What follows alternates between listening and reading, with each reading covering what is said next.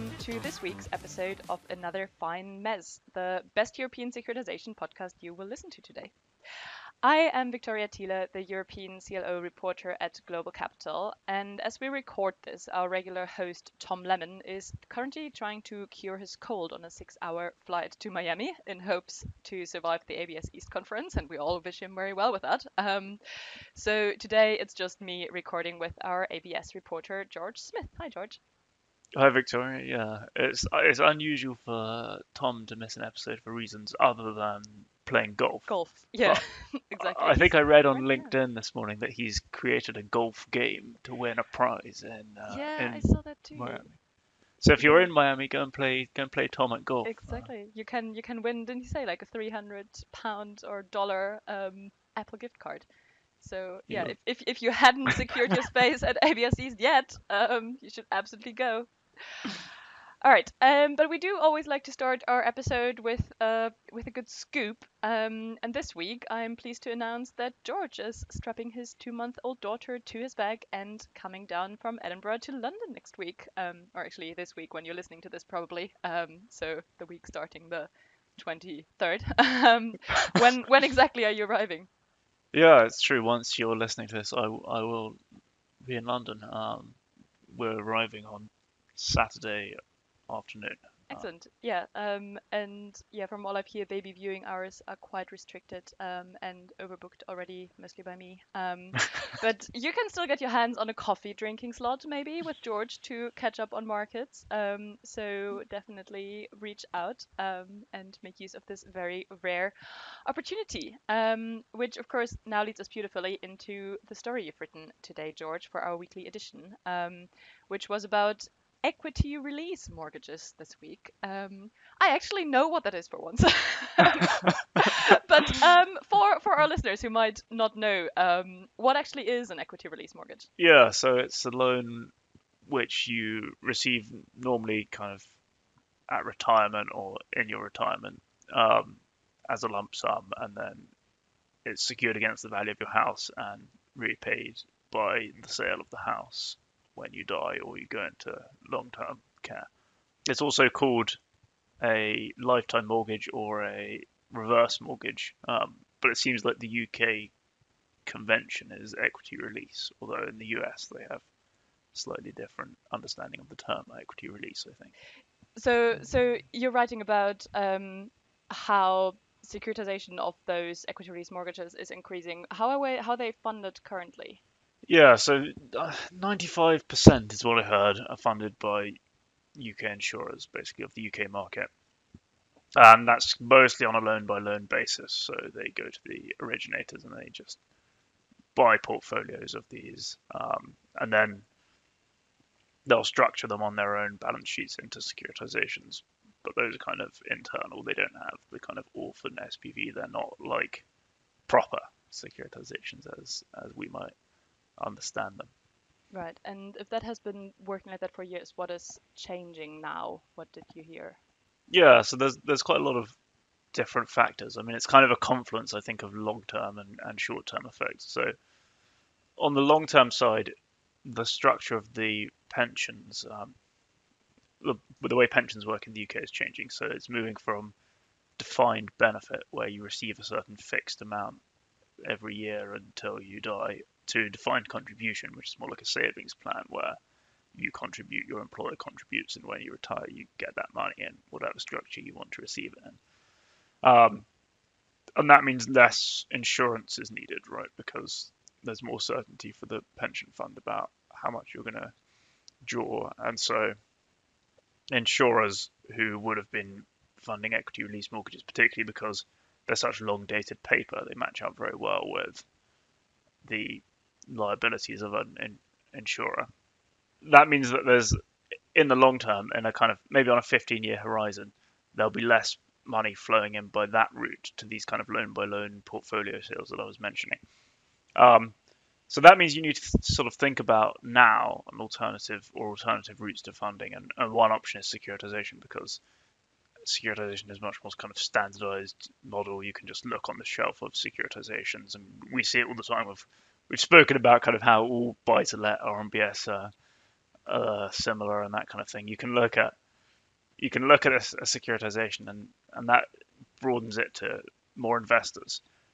Uh, although with that said, one one source quoted in the in the story did say, you know, you, you really don't want to be comparing uh, RMBS to equity release mortgage securitizations. They're just completely different asset managers. If they buy them, they'll just put them in their CLO fund or their RMBS fund, and it just doesn't work. Um, so note the uh, narrow scope of my analogy there, please, Rob.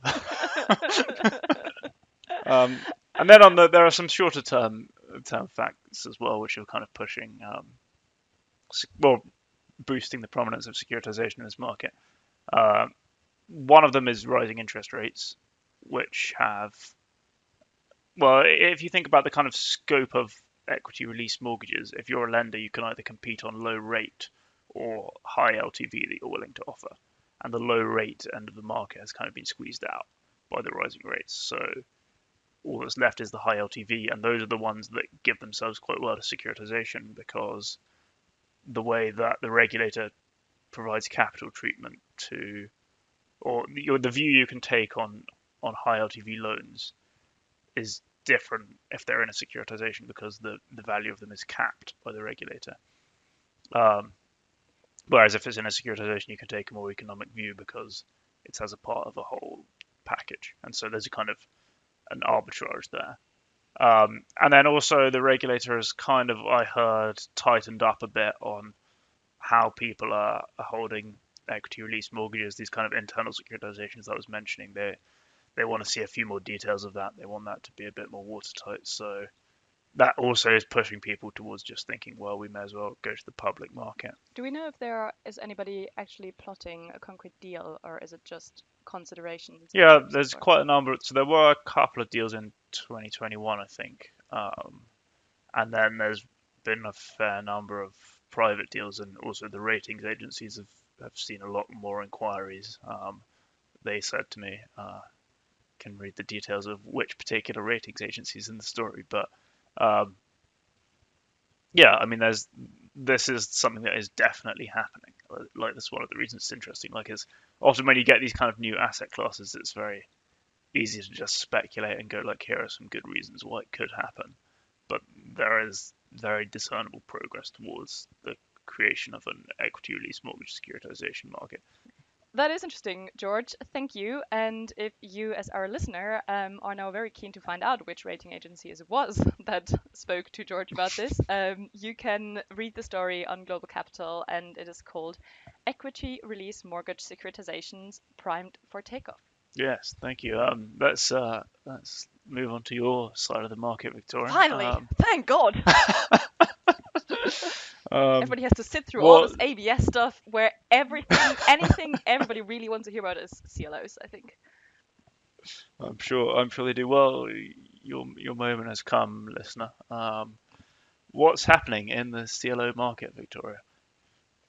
Um, well, I, I know I was on most editorial meetings this week uh, complaining about how there were no deals happening. Um, but actually, actually, um, the results for the Ares CLO came out yesterday, um, and it priced at 170 base points. So it was in line with most of the other deals in September, um, which I suppose is quite a good result. Um, given that everybody has been talking about how spreads um, are widening a bit, although anything below the AAAs did price outside the initial price thoughts, um, which is kind of more um, in accordance with that.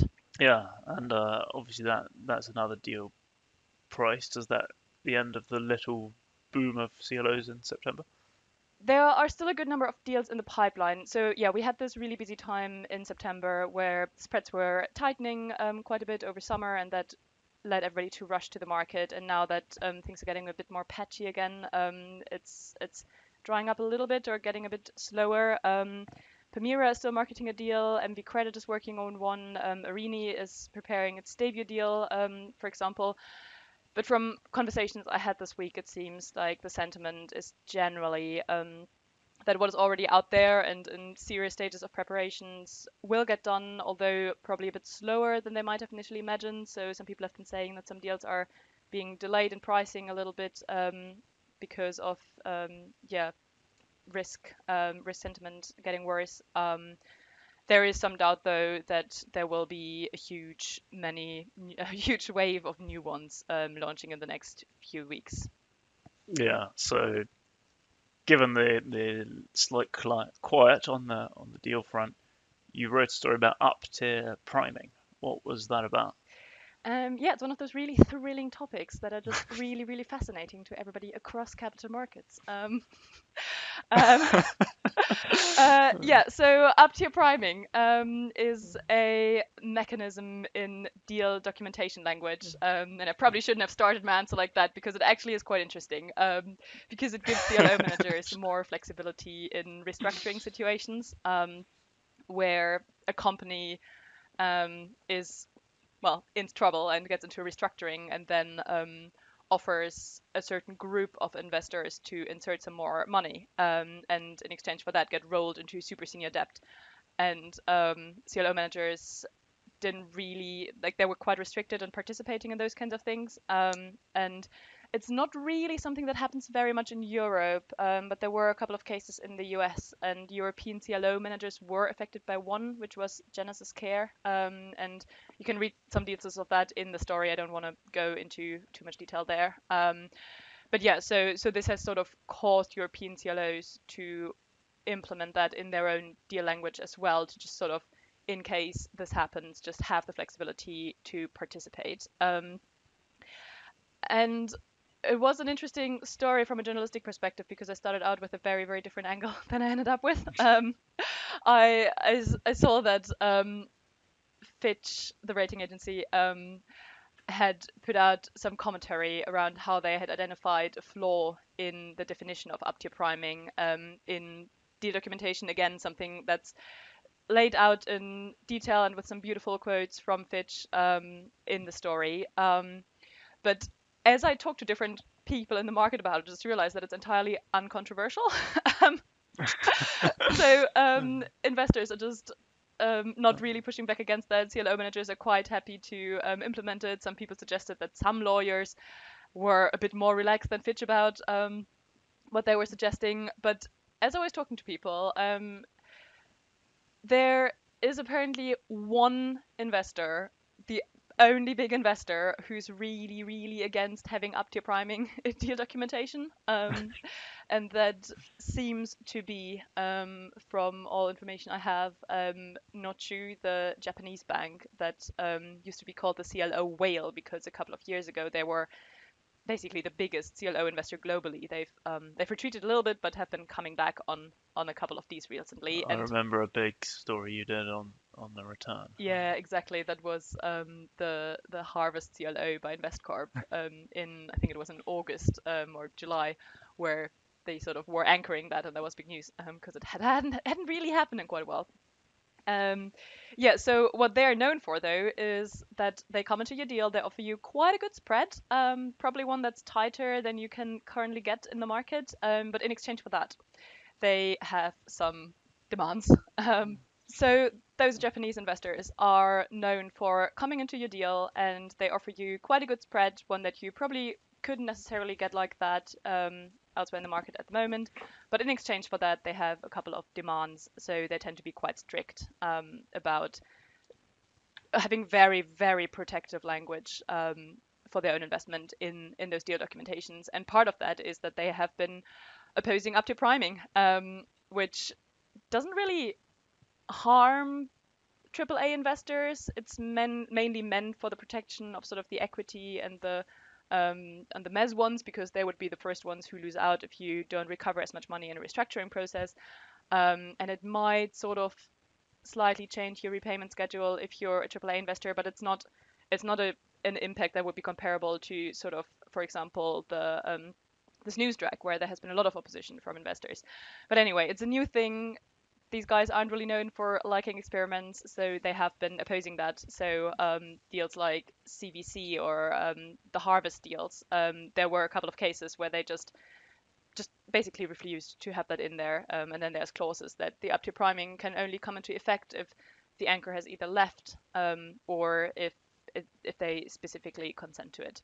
Um, but what I then heard was that in a couple of upcoming deals, in the future that have not been officially launched that yet, um, they're kind of growing accustomed to that and um, are sort of more open to having up tier priming in their documentation. So that seems to be quite good news for So we might hear more about up tier priming. exactly, exactly, Up tier priming is the new snooze drag. exactly. I, I was thinking that, but actually I don't think so. Yeah, I feel like we've all sort of kind of sort of moved on from snooze drag. Every journalist has written three articles about this. Um, for now, people are just sorting it amongst themselves. Um, so I was temporarily thinking it could be, but I don't think it's. Um, I don't think people are people are angry enough about it um, to to follow it for long. It's going to be really interesting once we actually start encountering situations. Um, once it's actually starting to get used more.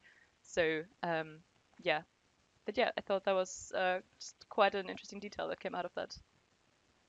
Well, you can you can read the, the interesting detail and, and all the other things that were mentioned on, on the Global Capital website, and a story called Japanese investor to give up resistance to up tier priming in Euro CLO. And that is it. That's all we got time for today. So, as usual, you can subscribe to this podcast basically anywhere you listen to it Spotify, Apple Music, um, or wherever. And if you have any questions or comments or would like to speak to any of us about markets, you can email us, and the email structure is all the same for us. Um, it's victoria.thiele at globalcapital.com, it's george.smith at globalcapital.com. And if you, for whatever reason, want to talk to Tom, same goes for that, tom.lemmon. um, and I'll, I'll, see everyone in London. This, exactly. This Definitely make sure to make use of that email address I just dictated you for Doris. um, reach out to him, set up all the coffee, slam his schedule, um, give him a lot to talk about next week on this podcast. And until then, have a great few days and goodbye.